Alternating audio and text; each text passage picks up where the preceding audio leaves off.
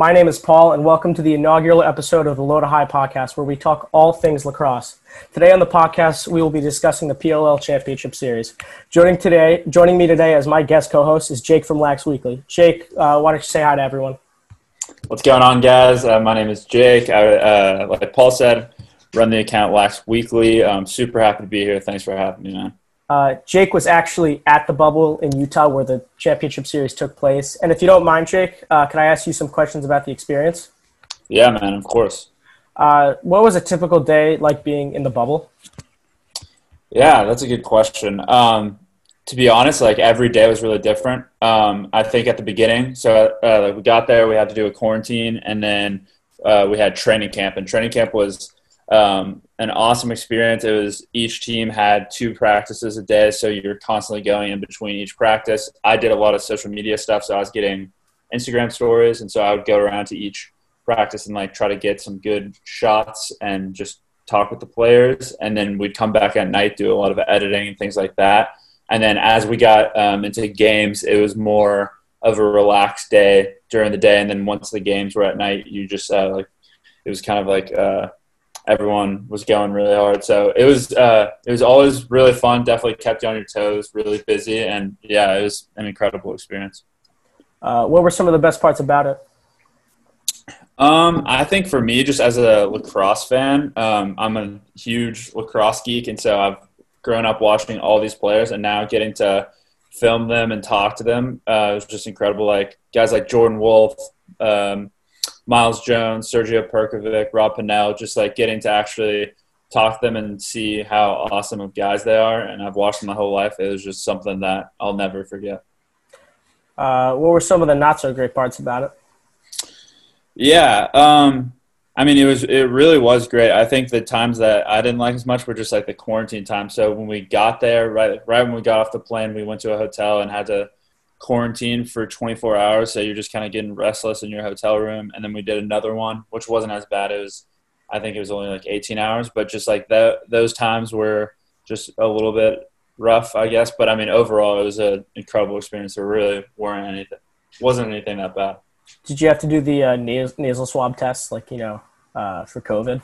Actually, uh, no. That was the nice part. It was a lot of spitting, so uh, it was kind of funny. Like the first COVID test that you had to do uh, before you even left for Utah. You were on uh, like a Google meeting with a bunch of other PLL staff, and you're like all spitting into a tube, and it was just like funny. Like it was just kind of weird, but uh, it, it worked out, I guess. Uh, how long did it take you to get the results for the test? Um, I'm not exactly sure the timing. I think it was like probably like a day or two after, uh, and then like for the first one and then maybe like a day. But it, it was pretty quick. It was pretty quick. Yeah, in New York, it takes two weeks to get your test back. It's ridiculous.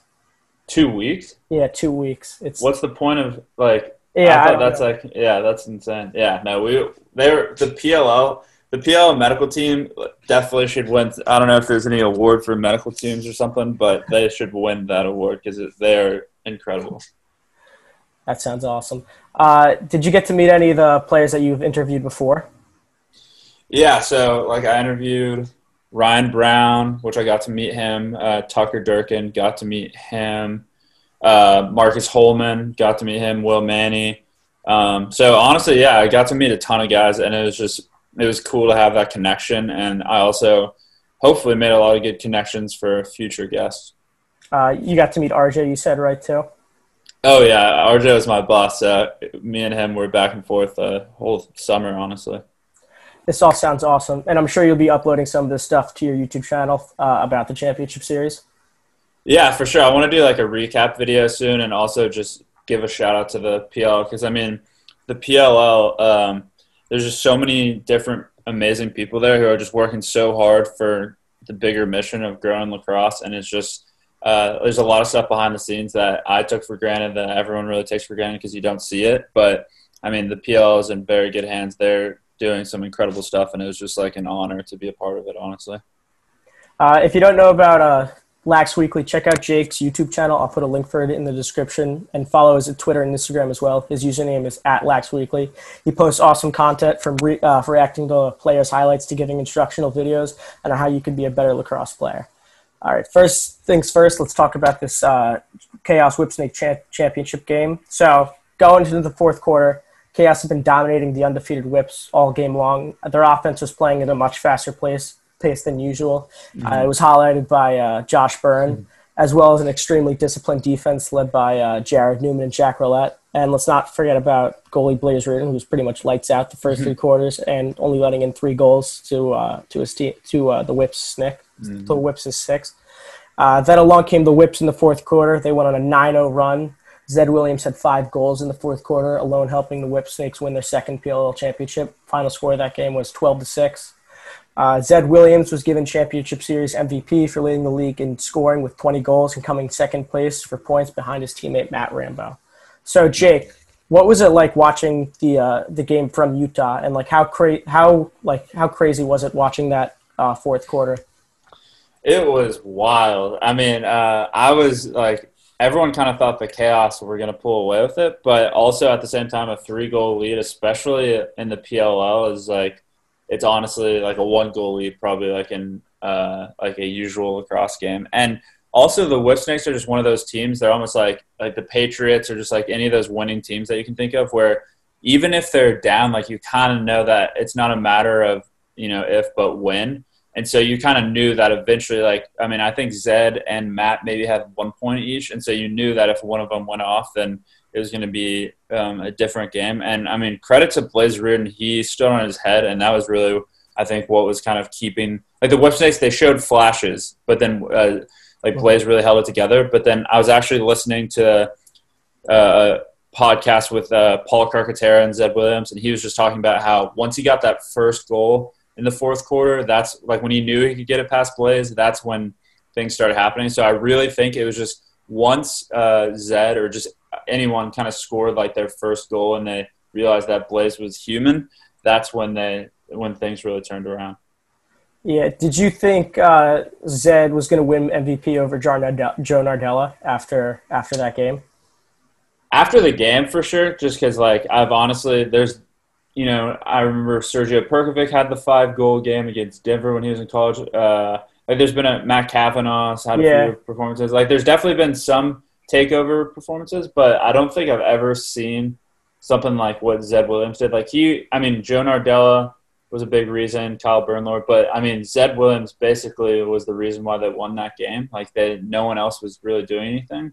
And so after the game, I, I knew it was going to be him. I think before, you know, he had been held to zero points in the last game, so I think he ha- kind of had to have a big game in order to win MVP. But I'm just glad the way it worked out. And I mean, Zed Williams, what an awesome guy. Yeah, I like how you said like Perkovic, like I think it was 2015 against Denver and Kavanagh yeah. in 2014 against uh, Albany. Yeah. And like unlike unlike those two, like they had like crazy performances. Zed Williams, like he won this, he won the he won like the championship, unlike Kavanagh and Perkovic. But still, yeah. like all three performances were crazy. Yeah, uh, for sure. Who do you root for, Jake? Are you a, who who are you a fan of? Uh, that's a you're supposed to be unbiased on the PL media team. I mean I will say, like, I really do like every team, and I kind of like grew to like every team. I think in the Whipsnakes versus Redwoods game, it was hard not to root for the Redwoods. You know, there's just like a bunch of big personalities, and I was just kind of pulling for them.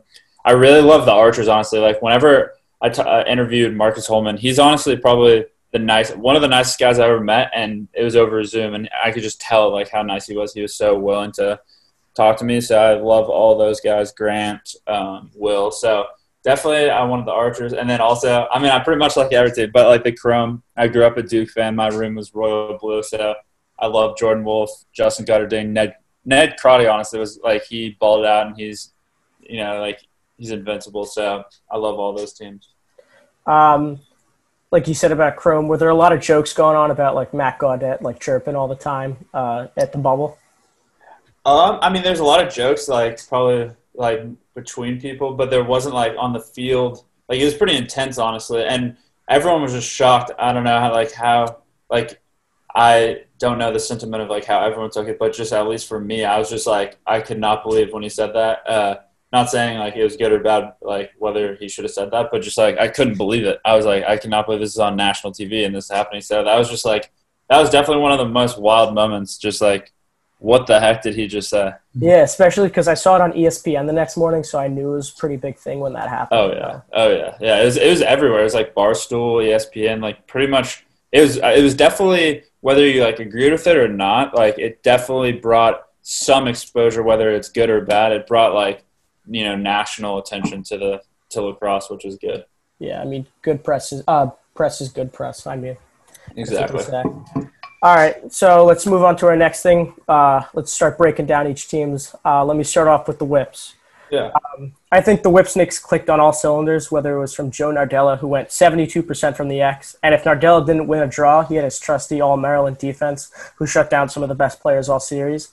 Besides all the standout defenders like Michael Ehrhardt and Matt Dunn, don't forget like the most efficient scorers in the league, who both finished top two in points. Uh, that was Zed Williams and Matt Rambo. I mean, besides the first three quarters of the championship game, no was nobody was able to stop the Whipsnakes. They all played they played bully ball all tournament long. Besides all the stars on defense, I think some of the unsung heroes of the team that had huge roles were the was the short stick de- defensive midfield unit of Ty Warner, Jake Bernhardt, and TJ Comizio, who played great on both sides of the midfield stripe. Uh, you want to hear something crazy? What? Five of the Whipsnakes' top scorers all finished top 20 in points. And this was a team that lost four of their offensive players to the Water Dogs in the expansion draft league and still managed to have the highest scoring deep offense. Jeez, yeah, I mean they pretty much. It's like it's almost unfair, like seeing their roster. Just like it's they have the, almost the best of everything. So I'm I'm not surprised, but also that's insane. I cannot believe that. Also, nuts. Uh, you want to go with chaos? Yeah, for sure. Chaos. It, it was cool also, just because like training camp, I got to watch all these teams and then like see how they develop. So Chaos is definitely one of those teams where there was a ton of talent on the roster. Like you look at a guy like Austin Staats, he was an all-world player. Uh, Curtis Dickson, um, Dan Smith, Tyson Bell, like a lot of these uh, newer guys. And I mean, they were loaded with talent, but even in training camp, you could tell like the chemistry wasn't exactly there yet and I think that showed kind of in when they went 0 and 4. So they certainly showed flashes. You know, they have a ton of talent. Blaze Riorden played really well, but it just took them a while to click. But then once they clicked, they were insane. And I mean, also big credit to Andy Towers. I mean, when you go 0 and 4, like the whole team probably starts thinking like, okay, like we're probably, you know, like might might have some bad feelings. But uh, the chaos really rallied and I just uh, they clicked on the right cylinders. I think just once again, like I said earlier, like a six three lead going to the fourth quarter. You know, some people might call that a choke. I really think it just wasn't that. People who don't watch lacrosse don't understand. Like a six three lead is almost nothing, and so they they definitely played a little bit not to lose instead of playing to win.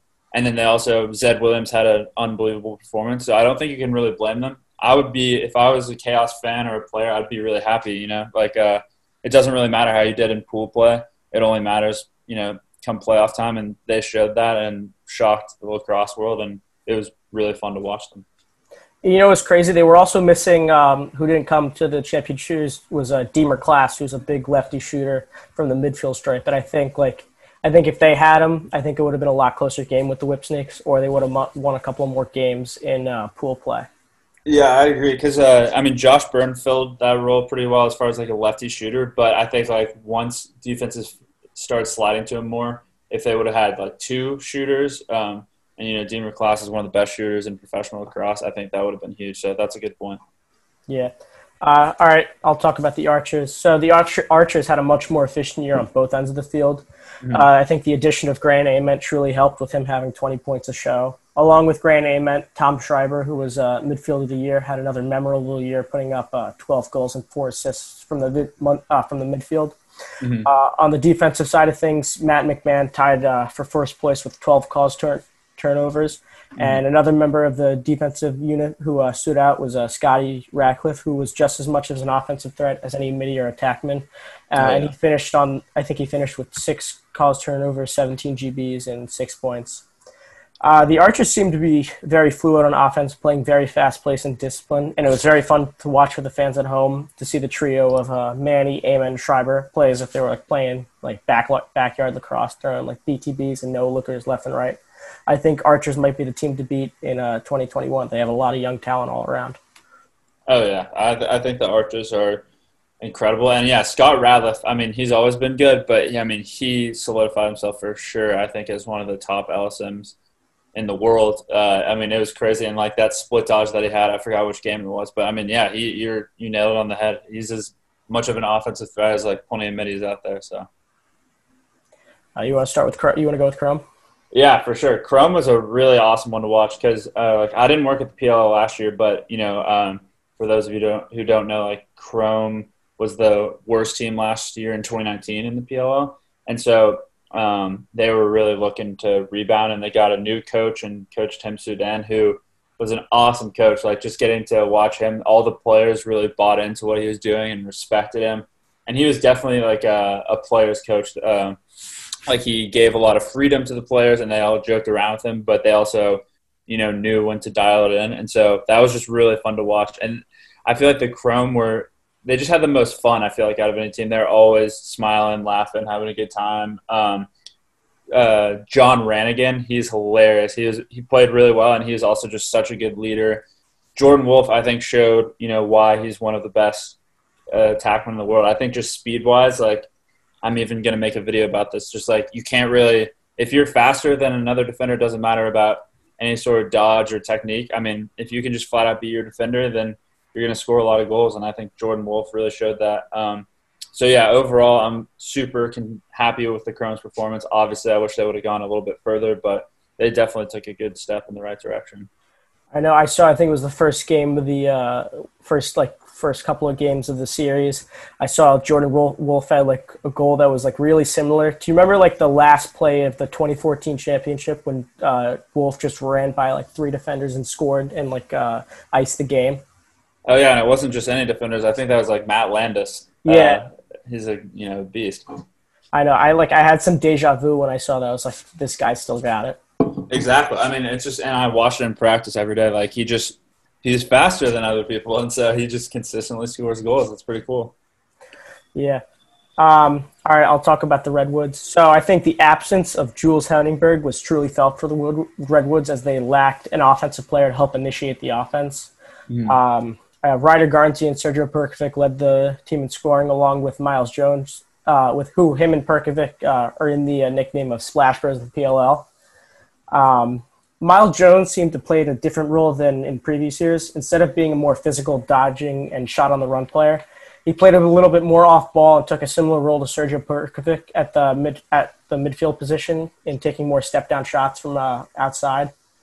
Uh, defense for the Woods seemed to have stayed the same despite losing Matt Landis. I think face-offs are what poisoned the Redwoods most as they went 36% from the X. I think that's something that, that needs to be fixed uh, in the offseason. Yeah, that, I think uh, definitely the face-offs uh, were an issue. Um, and yeah, I, I, really like Myles Jones. I mean, I'm a huge Duke fan. I think, to be honest though, I like uh, he's a great guy. I think he's a really good player. I I'm surprised, uh, like just based on like watching him and at Duke to like where he is now. Like I'm surprised that he's not even better than he is. Like he's really good, but I I just feel like. Uh, I'd like to see him like develop more parts of his game. He's a incredible person, really great for the game, like uh, everything. I, I love Myles Jones, and I just I want to see him next year like dominate even more because he's such like a dominant presence. And we saw like a glimpse of that like when he trucked. I think it was Curtis Dickson in one of the games. It was just yeah. nuts. Like he just put the truck stick on him, and I was like, that's what I want to see every time. Like he's such a beast. So I'm definitely rooting for Myles Jones. Because I feel like Myles Jones could be one of those players like almost not like Jules Heningburg, but like a player that can help initiate the offense. Like I think he's fast enough to like create uh like for defenses to slide to him and help him find the open man. I mean, I've seen him pass before. He's got pretty he's like he's pretty good vision. So I think like if he could step up that role next year, I think uh, Redwoods are going to be another team to beat in 2021. Oh, for sure. Yeah, I think Redwoods are you know obviously loaded with talent. Sergio Perkovic incredible. Uh, I think Ryder Garnsey, he had some flashes. I think that last game, uh, Matt Kavanagh against the Whips, like he pretty much showed that he's still one of the best. He just kind of had some injuries. So, yeah, I'm definitely pulling for the Redwoods. I'm hoping for their success, man. I mean, I was kind of upset when uh, Ryder had the uh, game winner. He didn't do the uh, dead fish, but I know, dude. I, he, but I mean, that guy. I mean, think about how long I've been watching him for a while, and I mean, guy just scores game winners. I don't know what it is about him. He's just clutch. He's a clutch. He's got the ice in his veins. All right, you want to do water dogs? Yeah, for sure. The water dogs were an interesting one. Um, definitely another team that was just fun to watch, like in training camp and stuff. Uh, I really like Coach Copelan. He's a funny guy, like definitely serious, but also can joke around. And I just think he has like a really good leadership style, and he always like preach like staying the course, which I think is like uh, really cool and like a really good message for people. I think the Water Dogs they had obviously so much talent. I mean, the PLL everyone has a lot of talent, but I think one thing that they're missing was just kind of like an alpha guy, which I was surprised honestly that like maybe a guy like Connor Kelly didn't become an alpha dog because like he definitely was at Maryland, or like Ben Reeves. Honestly, I don't even know if he had a point. Maybe he had one. He had but three he was, assists. Like, three assists. Okay, yeah, he was like very passive, which I was kind of surprised by. Um, I mean, uh, Zach Currier was really good. I think maybe it would have been a different story if he would have not gotten hurt on like the very first play of the entire freaking series. But um, like overall, they were.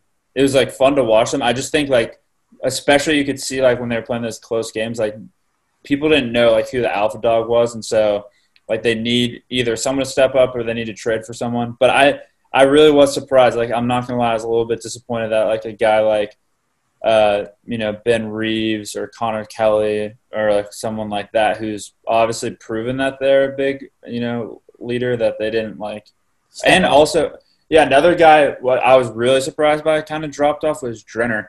Like he played, I think he had like two goals in the first game, and like he looked pretty solid. But then he kind of kind of dropped off, and I mean he was obviously like an alpha for Towson back in the day. So and for like, the Whip Snakes too. Yeah, he was he was really good. So I, I don't know, like it was it was like I don't know, it was interesting. I know. I think uh, was it Kier McArdle that led the team in point. I think they he led the Water Dogs in points.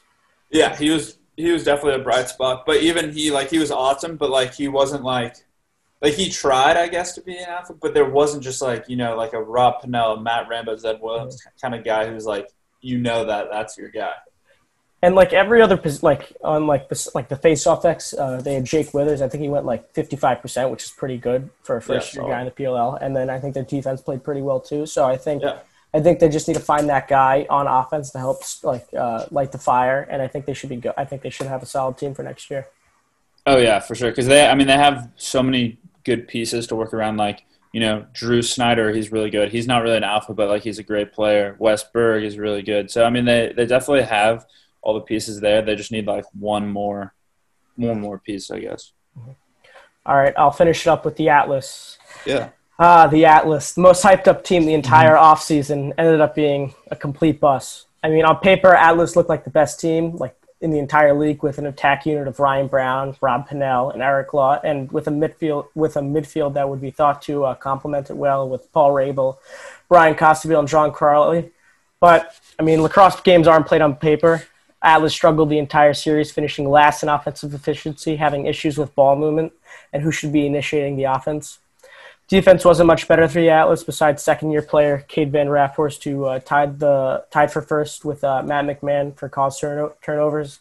Uh, Trevor Baptiste wasn't as efficient as he usually is, going 54% at the X, 9% down from last year. I think the Atlas are going are going to need to build chemistry for next year and learn to play more as a team. You could even see when they were playing; they looked very uncomfortable, like they were throwing away a lot of passes on offense. It didn't look it didn't look like uh, like the team that it was supposed to be. I think there's too much talent to be wasted for a team before those group of players are shipped to, uh, to different teams. Yeah, for sure. Atlas was one of those ones. I think everyone kind of felt that way. I mean, on paper, they do have probably probably the most talent, like as far as like accolades go. And yeah, it was just like it was sad to kind of watch them like how they did. Um, I mean, obviously they're a great team, and I really liked Coach Rubeor. It was fun to watch him. He's I think he's going to be a really good uh, pro lacrosse coach. Like you can just kind of tell he he knows what's up. Um, I mean, all the coaches do, but he just had this kind of charisma to him that everyone really gravitated to. And so, yeah, I think, uh, yeah, it was just it was really just a chemistry issue, which I I think maybe like having so many talented players, it's like they are so used to success that it's like kind of hard. Maybe it's harder for them to be bought in, but I, you know, I think it's a matter of time, and they're going to be really good. But I just think maybe some of the guys, uh, I'm just speculating. I really, I don't really know that much, but just like you, you know, you kind of have to buy in in order to get the team to to really like move forward. I mean, I thought it was kind of weird how they had like when they sub out Eric Law with uh, Cloutier after after the uh, first half, and how Cloutier was end up scoring like the most points. I thought like maybe he should be getting the starting spot at like the as a crease attackman or like playing by X because I feel like he got he was getting all those goals and like putting them in. I mean, he, he plays a similar role to what he did at UNC, just like catching all the uh, catching passes on the inside and finishing really well. Yeah, for sure. He's he's a beast and just uses once again like I think speed is really important or size is really important and like he has that size and so he's able to will his way in and get some goals, especially in like that first one I think they had. Um, so yeah, I think uh, I don't know. I'm curious to see what's what's next for Atlas. And another guy, he he definitely played pretty well. Like I think better than last year was Romar Dennis. Um, in training camp, he was lights out. Like he could not miss a shot, and I thought he was about to be the highest scoring midi in the PLL. I think uh, he's definitely taking steps in the right direction because I mean he is legit. Like I, you know, everyone's seen like the videos of him like his split dodge, like but the knock on him is that like his shooting isn't very good. But I mean, I th- I think like he proved to me and just proved to the league this year that like he's definitely a legit like player who should you know deserves a starting spot. I mean, I think he has the best shot on the run in the uh, in the entire league. I mean, remember that Whip Snakes uh, when they played the Whip Snakes? I think he had like two or three shot like shots that were on the run and they were from far out, like close to the two point line. Oh yeah, he. I mean, he I think he has like yeah, when it's dialed in, he has probably the best shot on the run or one of the best. So I just uh, like once he gets that consistency down, I think he's going to be you know one of the top players. I think he he has that potential to be a top player in the world. Actually, I think so too. All right, let's move on to our next uh, segment. Top three players that had breakout years. Uh, let me start off with uh, with mine first. So I put down Josh Byrne, Curtis Dickson, and uh, Joe Nardella. Who are your three players, Jake? for these are like breakout. Yeah, breakout. Uh, I mean, okay, Zed Williams. I mean, he didn't he didn't play in the PLL last year, so I think you got to include him. I think a guy who is kind of slept on is Christian Mazzone. He like I think he had either the most goals or second most goals for the Archers, and he's legit. And like he honestly just inspired me. Like he is not like the fastest or the strongest, but man, that guy's just got some mental toughness. I think he was really good. Um, and then yeah, Josh Byrne was really good last year, but I think he kind of showed he could honestly be, you know, he's he could be set as one of the best attackers in the world. So Josh Byrne. Yeah, so I put this down. So he had 20 points the entire championship series. He had 8 uh-huh. during the playoff run. Yeah. And then all of last year, he only had 25. Yeah. So I think so, that's crazy. Yeah, he's he's legit. I mean, just like his lefty shot. Like I always thought Guterding or Manny had the best lefty shot. I think Manny I think him and Manny like they kind of play a little bit different style, but I don't know. They're, I'd say those are the top two like lefty shooters in the league. And I think I put down Curtis Dickson. He had 18 points. He I think he scored. He was second in scoring for the Chaos. Uh, yeah. I don't think about a lot of like a lot of people didn't really know who he was. Like I remember watching him in the World Games in 2018 in that uh-huh. in the championship game. He had four goals against the United States, and that was a crazy defense. That was like Michael Ehrhardt, Tucker Durkin, and who do you know who the other two were? Kyle Hartzell. Uh, Hartzell, yeah, and then I think uh, Joe Fletcher probably. Yeah, Joe Fletcher, and like no one really knew who he was. He had a really good lefty shot. He was able to like he was able to like, get his way inside like using wing dodges and picks and rolls. And I think that like I think he was a really good player uh, during the championship series uh, as well. Like no one really knew who he was. Uh, and then I put Joe Nardella because he went from 55% last year at the X to 72%, and he also mm. had six points. I think a lot of people, like if you're not in the face-off community, like I'm a face-off guy, so I know who Joe Nardella was, but like a lot of people really didn't know who he was coming into this year. Mm-hmm. Um, he's always been a really solid guy, even playing like when he was in the uh, MLL. Like he had solid, like he had a solid uh, career, and like last year he played well too. He had a lot of, he had a couple of goals. I think he led uh, face-off specialists in goals as mm-hmm. well. And then this year, I think had a great breakout year. Uh, I think his highest performance was 86% against the Chaos in uh, pool play, mm-hmm. and I think the closest anyone got to him, like I think his lowest face-off percentage was 64%. And mm-hmm. the game that he went 64%, he also had two goals to, uh, to like almost even like to help him to help yeah. that. and it's sixty four percent. If that's your bad game, then you must be pretty freaking good. Yeah. Um, and then here are my three players that uh, that were a little quiet during the championship series: uh, Paul Rabil, Connor mm-hmm. Fields, and uh, Kyle Hartzell. Who were your three? Hmm, that's a good question. Um, like I said, he's the nicest guy I've ever met, probably like over Zoom. But I think Holman was pretty quiet. Um,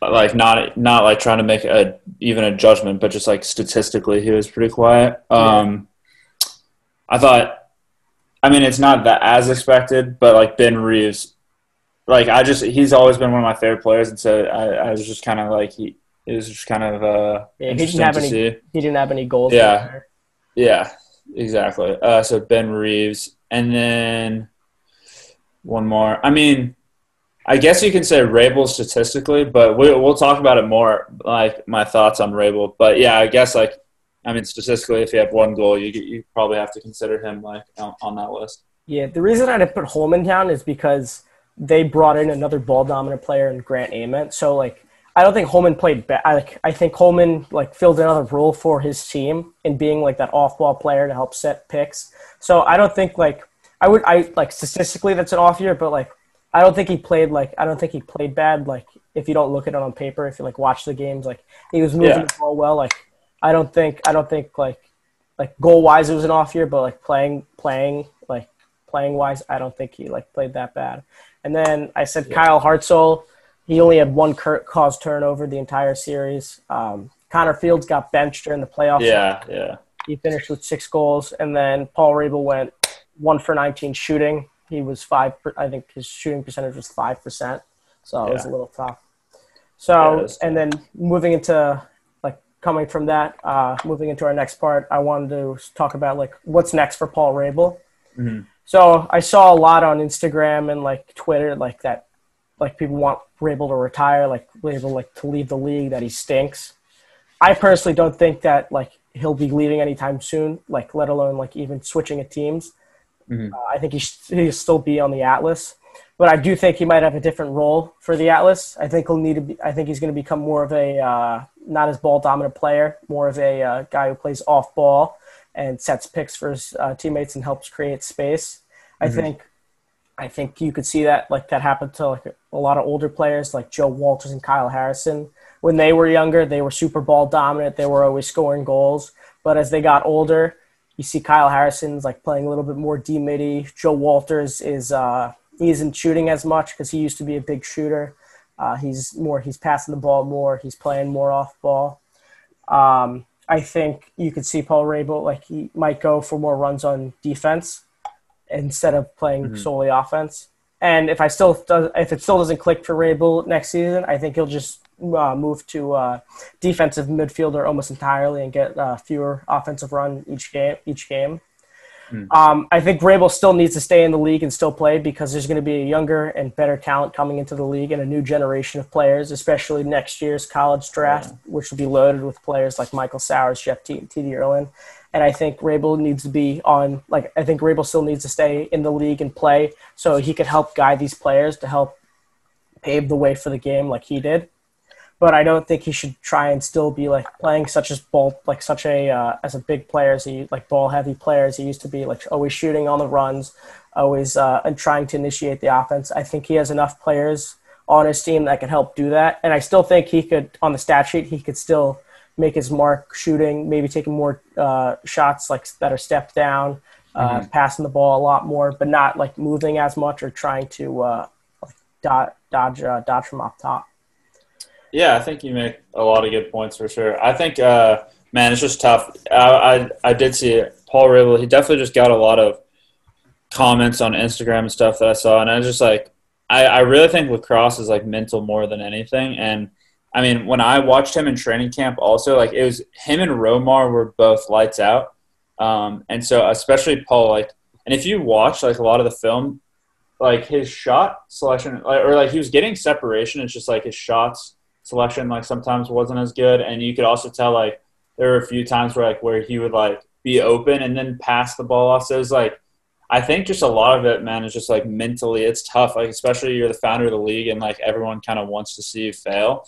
And so I think I think if he really wanted to, he could be like just as good as like any of the middies out there. I just think running a league and stuff is just tough. So yeah, I think depending on I think it's really all up to him. Like what does he want to do? If he really wants to like go back to being, you know, like a top middie, then he probably has to put in maybe a little bit more training and just like a little bit more I don't know, like figure out like mentally how to deal with like being the co-founder of the league and also playing. But I think it would be smart for him, just like for his like mental health, just like he doesn't have to be like the alpha dog anymore. Like you said, there's a lot of good other players like Bryan Costabile, Romar Dennis, John Crawley has incredible lacrosse IQ. So I think it's really all up to him. But I, uh, I mean, I'm definitely biased since I worked for the PLL, but just like seeing how hard he works and also just like how good he really was like during training camp. I was I was surprised that he went. I think everyone was that he went that low um, in shooting. But I think, yeah, those are my thoughts. I mean, like yeah, like um, like he always like you always see him training, especially on YouTube and Instagram. Like, and I have adopt like I've adopted some of his training workouts like into my game, like like when uh-huh. I'm practicing. So like, I don't think he's doing like the wrong stuff training. I think he's doing everything right. I just think like maybe like maybe like his te- like I don't think like the Atlas in general, but like I think he might be playing with the uh, like like in an offense that's not really built for him. Yeah, that's that could be it as well. I think there's just like a multitude of factors, but I mean, like I said, I think you think about it like four or five of those shots go in, and then all of a sudden, like he had a pretty good tournament. So it's like, like especially like you look at a guy like Sergio Perkovic, another awesome player like if two or three of his two pointers didn't go in, then like he didn't have a good tournament, but they went in, and so now he's like the two point king and everything. So it's just like obviously sometimes like lacrosse, it's unlike other sports where you can shoot like a perfect shot and it's going to go in every time. It's like with lacrosse, you can have a really good shot or something, and the goalie just like has your number that day. So that's kind of like the thing that I think makes lacrosse really interesting. Yeah, I agree with that. And then next player I want to talk about was Connor Fields. Mm-hmm. And I think most people think that he's probably going to be in a different team next year, judging yeah. that he was not playing mm-hmm. uh, for for chaos during the playoff run. And I think uh, that's good, like that. Connor Fields can go shine somewhere else, and I think a good fit for him would be the Water Dogs. Like we said before, they're a young team, and they need that one player like to help create space, to help initiate the offense, help get mm-hmm. the ball to other players, and like I think he could be that he could be that guy. Not only is he fast, is he quick, like he could pass super well. He's a great finisher, and like we seen it, we saw it last year too, and we saw it like in spurts this year. Like he did have six goals despite not playing uh, for three games. I think he mm-hmm. still played pretty well. Um, I, I think uh, Fields could have another break. I could have a breakout year next next year, even though he was a little quiet this year. Yeah, I think you hit the nail on the head. I think for the Water Dogs, like like we talked about earlier, they kind of need an alpha. I think he could be that, and it's just kind of interesting though, because like Coach Towers, I think said like sometimes the ball would die in a stick, and it's like if you remember, like when he played at Albany, like that, he actually his freshman season, I think he like broke the freshman scoring record, and he was just an off-ball guy with Lyle Thompson, I believe, and then he kind of became more of a Dodger when like Tehoka came along. But anyway, I just like I'm surprised that they I mean, the Chaos played a lot better without him, but like that they couldn't like transform into like an off-ball guy. Maybe it was like on him, like he didn't want to do that or something. Because like when I think of Connor Fields, honestly, like I just remember that freshman year at Albany so much, and so like it's kind of interesting to see like now like he's kind of getting benched because like he holds on to the ball too much when like what That's he's really good done. at. Yeah. yeah, I don't know. Yeah, I think I think you're right about that because like I didn't think like especially in high school probably like I don't think he ever really played as an off ball player because I think having the ball and the stick was all he ever knew and like mm. like it's really hard to especially like for a short amount of time just like doing something that you're really not comfortable with and haven't practiced it that much mm. is is really tough to do. Yeah. Agreed. All right, I think this is all we have for uh, our first episode. I hope everyone enjoyed our discussion. Uh, thank you, Jake from Lax Weekly, for taking the Jake from Lax Weekly for taking the time out to join us on the show. Um, stay tuned for the next episode, and I hope everyone has a great rest of their day. Thanks a bunch for having me, Paul. I appreciate it, man. This is a lot of fun. Awesome. Thank you so much.